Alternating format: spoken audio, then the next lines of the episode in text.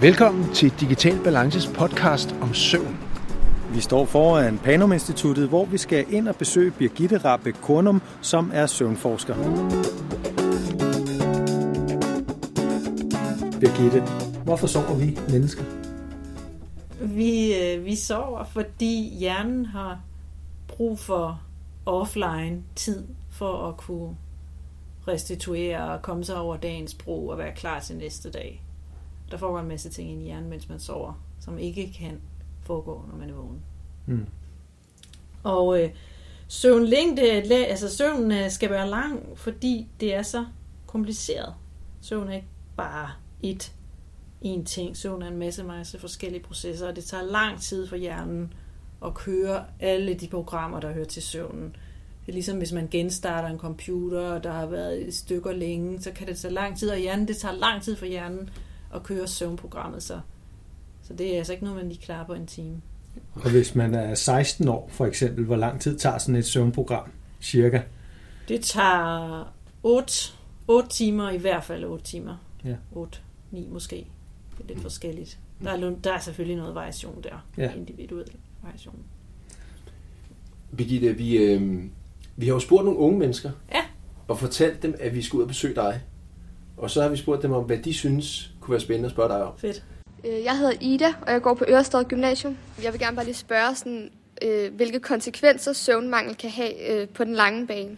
Ja, godt spørgsmål. Øhm, når, hvis man sover for lidt i lang tid, så kan man se store undersøgelser, at man får en øget risiko for hjernesygdomme, øh, Alzheimers sygdom, demens. Man får en øget risiko for psykiatriske sygdomme som angst, depression. Altså man får der er større risiko for at få det. Det er ikke alle, der får det, men der er en større risiko for, at man udvikler det. Der er også en større risiko for at udvikle cancer. Især der er undersøgt en hel del med brystkræft, men det er også set for andre cancerformer, og hvis man sover for lidt i lang tid, så har man øget risiko for cancer. Så det er nogle af de, de sådan store problemer, der kan være. Så med cancer, der regner man med, det er fordi immunforsvaret fungerer for dårligt, når man sover for lidt. Mm. Og det er fordi, immun, ligesom hjernen kører alle de her programmer, mens man sover, så har immunforsvaret fundet ud af, at ah, det er et smart tid, fordi personen ligger bare i sin seng og bliver ikke udsat for så mange bakterier og ting og sager, når man bare ligger der. Så immunforsvaret benytter chancen til også at køre sådan nogle reparationsprocesser. Mm. Så, og det tager også lang tid. Så når, mens man sover, så går immunforsvaret i gang med at genopbygge sig selv og reparere og ordne og gøre ved. Sådan, så når der så opstår cancer, det gør der jo altid Mm. i alle mennesker har på et tidspunkt i deres liv begyndende cancer, og hvis man har et godt immunforsvar, så bliver det opdaget og fjernet. Mm. Og hvis man sover for lidt, så kan immunforsvaret ikke længere udføre den rolle. Så det er derfor. Vi har jo hørt, at øh, forskning her siger, at den nye unge generation sover op til en, en time mindre end den forrige generation, og meget af det skyldes brug af digitale og sociale medier, i hvert fald også når man spørger de unge selv, Ja. hvorfor de sover mindre. Men øh, hvorfor vælger de søvnen fra, når nu vi alle sammen godt ved, og det ved de jo egentlig også, at søvn er vigtig? Ja, yeah, det, det føles måske lidt spil, at man skal sove 8 timer, og så tænker man, at jeg kan da godt nøjes med 6. Og der sker også det, at hjernen, altså man kan jo godt, man dør ikke af at sove for lidt. Man dør måske på lang sigt ikke, af Mm. cancer. Men på kort sigt dør man ikke af det. Man fungerer bare lidt dårligere og lidt mere øh, altså dårligere til at klare ting. Men det er jo ikke sikkert, at man lige tænker så meget over det. Mm. Så man kan godt klare sig uden, ikke? Og så opdager man, nå, men okay, det fungerer da okay for mig. Jeg går nok lidt dårlig humør, men, men pyt, ikke? Og så, så kan man godt. Og så Mm. mm. synes man, man får de ekstra timer. Og så sker der også det, at man kan ligesom, hvis man bliver, kigger meget på sin skærm, og bliver meget stimuleret, og alt, hvad der nu foregår, spændende videoer og klip og ting og sager, så bliver hjernen meget stimuleret, og så er det sværere at falde i søvn. Så man tror ikke, man er træt, men det er på grund af, at sådan, man bliver koldt lidt kunstig vågen. Mm. Og så tror man, at det er fint nok, jeg er alligevel aldrig træt før midnat, men det er klart, at man ikke er træt, fordi man har brugt de sidste to timer på Mm. at kigge på en skærm. Så, så det vi kan konkludere, det er, vi er op imod, at måske mange unge ser søvnen som kedeligt i forhold til det at være vågen, måske. Ja, ja, ja, og spilder tid, ikke? Og Mm. Der er så meget spændende, og de føler sig ikke trætte, og det er også en del af at være ung, at søvn er meget fleksibel. Mm. Så man, altså, man føler ikke den træthed på samme måde, som når man bliver gammel. Og så er det bare for meget nemt at komme til at, at snyde med det, og man skal jo op om morgenen. Mm. Altså i rigtig gamle, gamle dage, da søvn blev til og på savannen og alt det der, der skulle man jo ikke op og på, i skole. Mm. Så der har unge mennesker formentlig gået sent i seng og stået sent op. Mm. Og, men det kan man ikke længere, man kan ikke stå sent op, fordi man skal op og, i skole. Tit oplever vi jo de unge svare, at de sover under 6,5 timer til hverdag, men så sover de 13 timer i weekenden. Ja. Og hvad har du at sige til sådan et søvnmønster der? Altså faktisk gør det ikke så meget, hvordan man fordeler sin søvn, hvis man får nok søvn.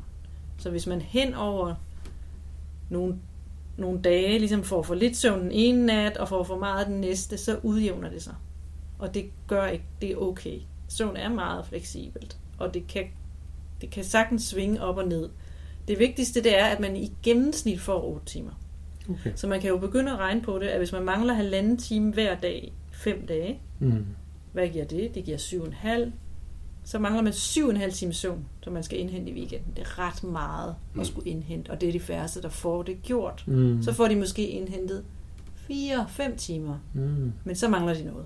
Så er regnskabet, der er de Så regnskabet går ikke op. Nej. Mm. Men hvis nu det gjorde, hvis nu man sov 7,5 time i hverdagene, og så kun manglede en halv time per nat, det kan man godt indhente i weekenden. Mm. Så kroppen accepterer det regnskab simpelthen. Ja, det gør den. Ja. Det ser det ud til, at den gør. Mm. Men det skal, det skal gå op. Altså, det kan ikke nytte noget, at det samlet set ikke går op. Nej. så sover man for lidt. Og nu at sove for lidt, så har vi jo faktisk øh, Oliver her, som har et spørgsmål. Lad os lige prøve at høre, hvad Oliver har at sige. Hej, jeg hedder Oliver, og mit spørgsmål er, om man kan sove for meget. Ja, kan man simpelthen modsat også sove for meget? Det er et af de store ubesvarede spørgsmål. Man kan se, hvis man kigger på folk, der sover rigtig meget, så er de mere syge.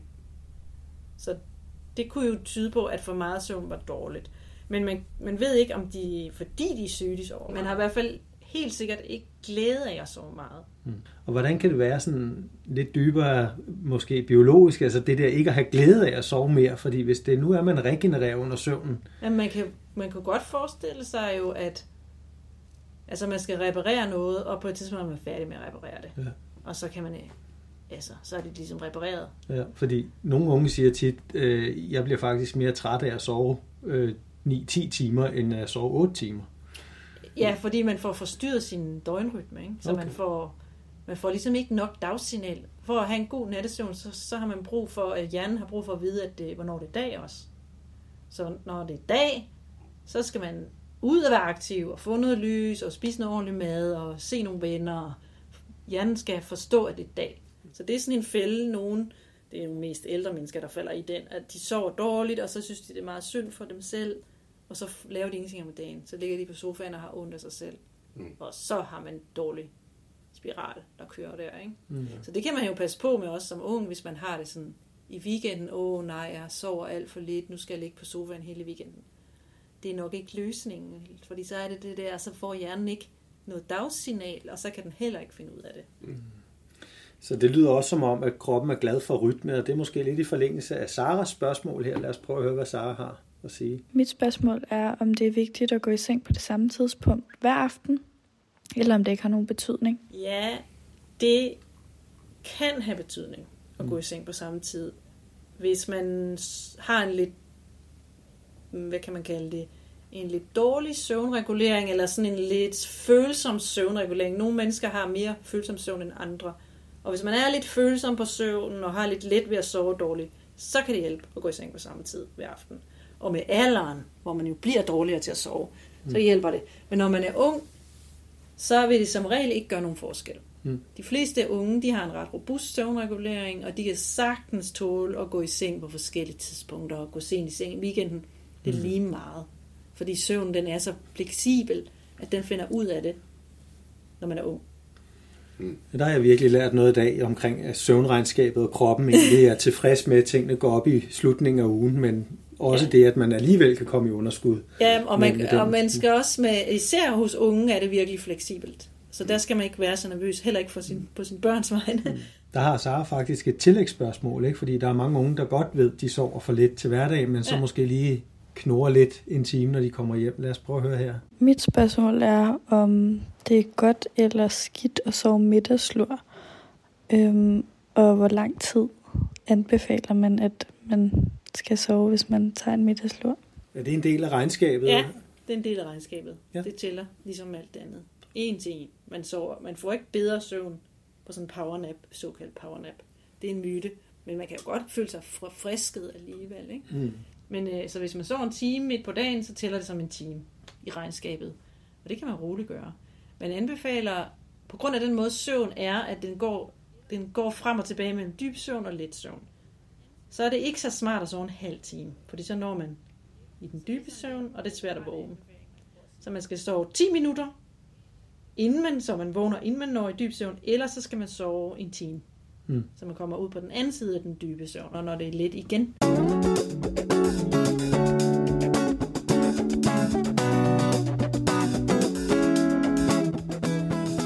Ja, Birgitte, mange unge, de øh, siger det der med at have svært ved at falde i søvn, og, og, og de ved også godt, at, at det skyldes mobilbrug øh, brug og lys og opkvikkende effekter.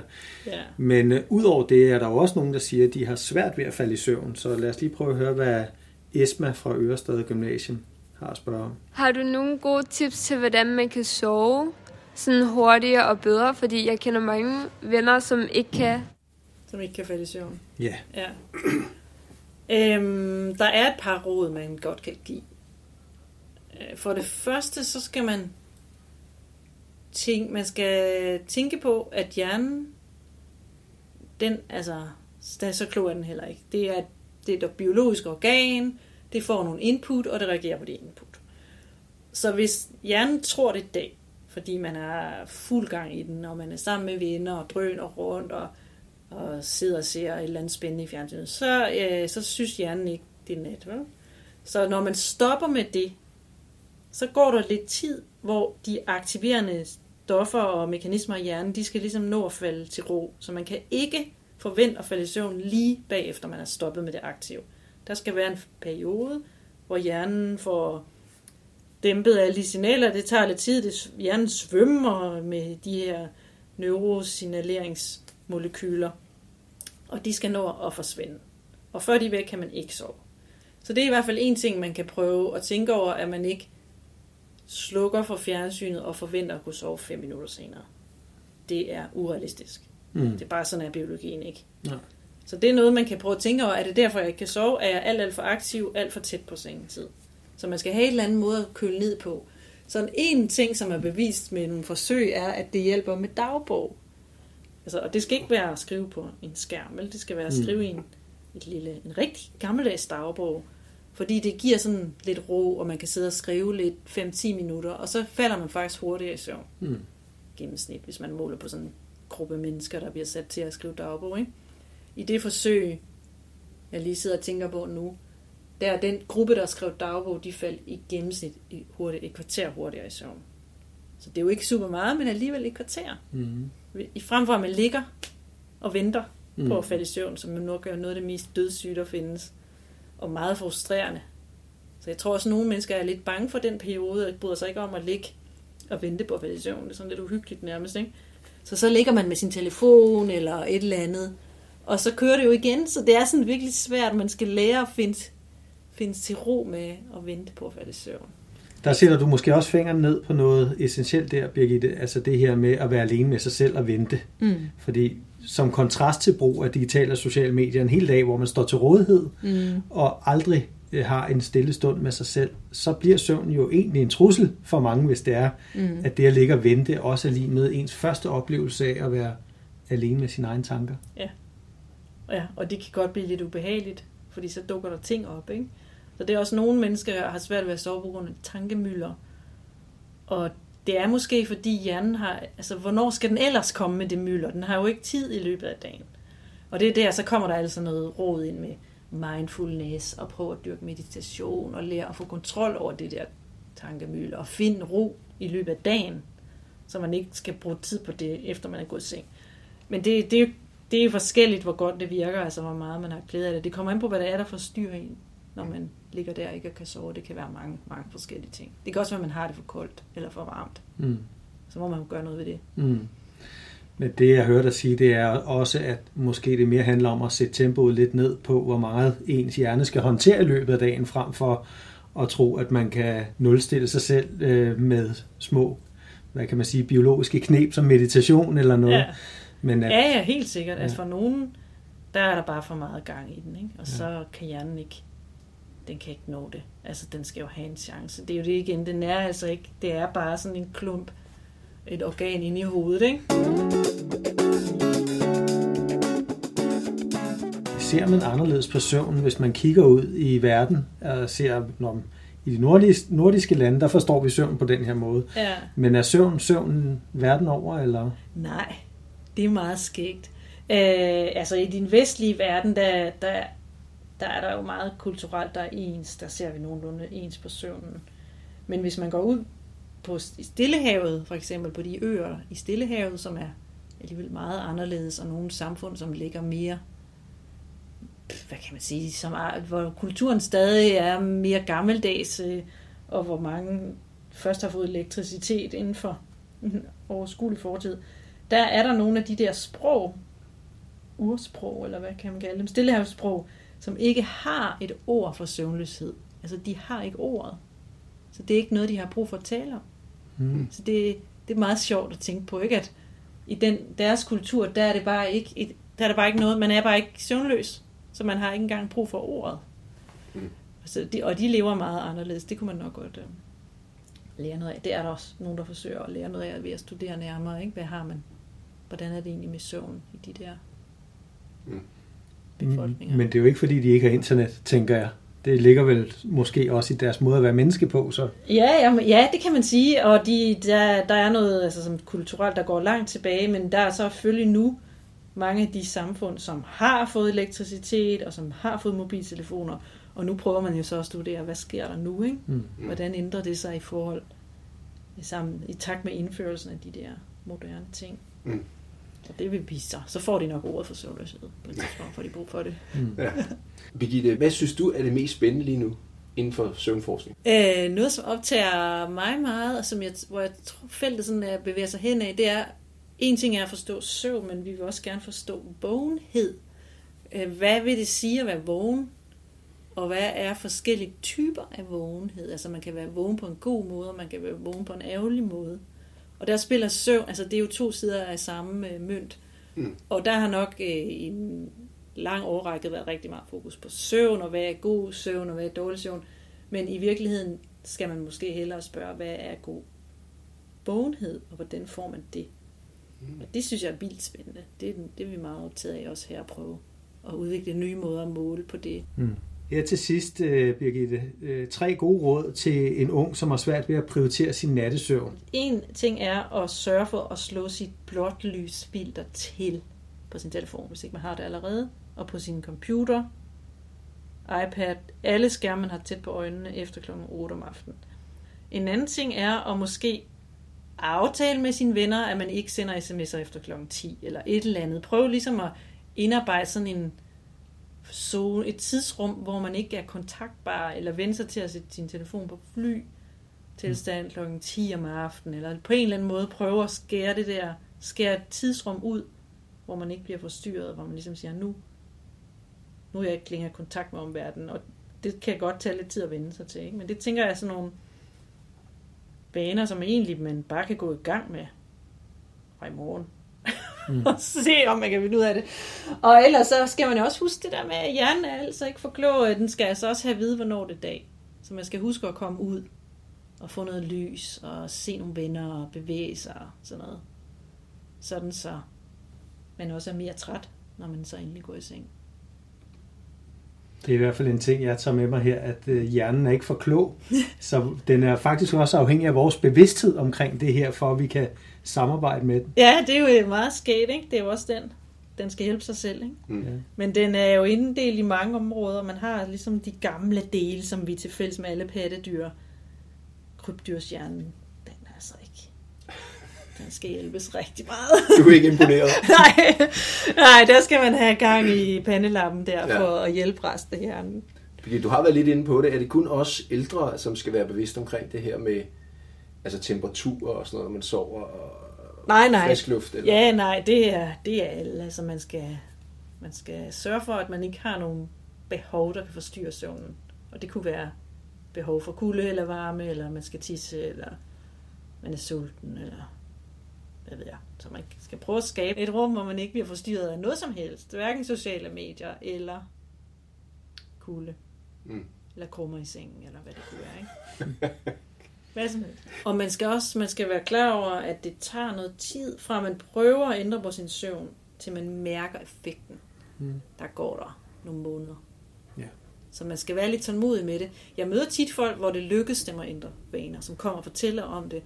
Og de siger alle sammen, det er fantastisk. Jeg er blevet meget bedre humør, og jeg har blevet bedre til at være en god ven, og jeg er også blevet bedre til at koncentrere mig i skolen og sådan noget. Men det går noget tid, inden det indtræffer. Så det kan være svært. Altså, det, det er dødssygt at prøve at øh, sove mere, ikke? Og hvis man ikke får immediate feedback og glæde af det med det samme, så kan det være svært at holde fast. Mm.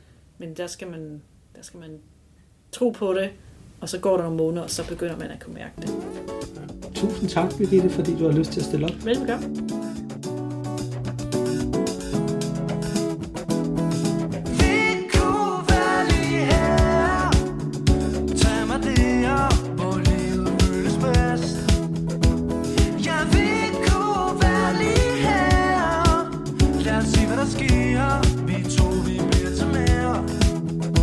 Du har lyttet til lyden af Digital Balance. Tak til søvnforsker Birgitte Rabeck Kornum fra Københavns Universitet. Tak fordi du lyttede med.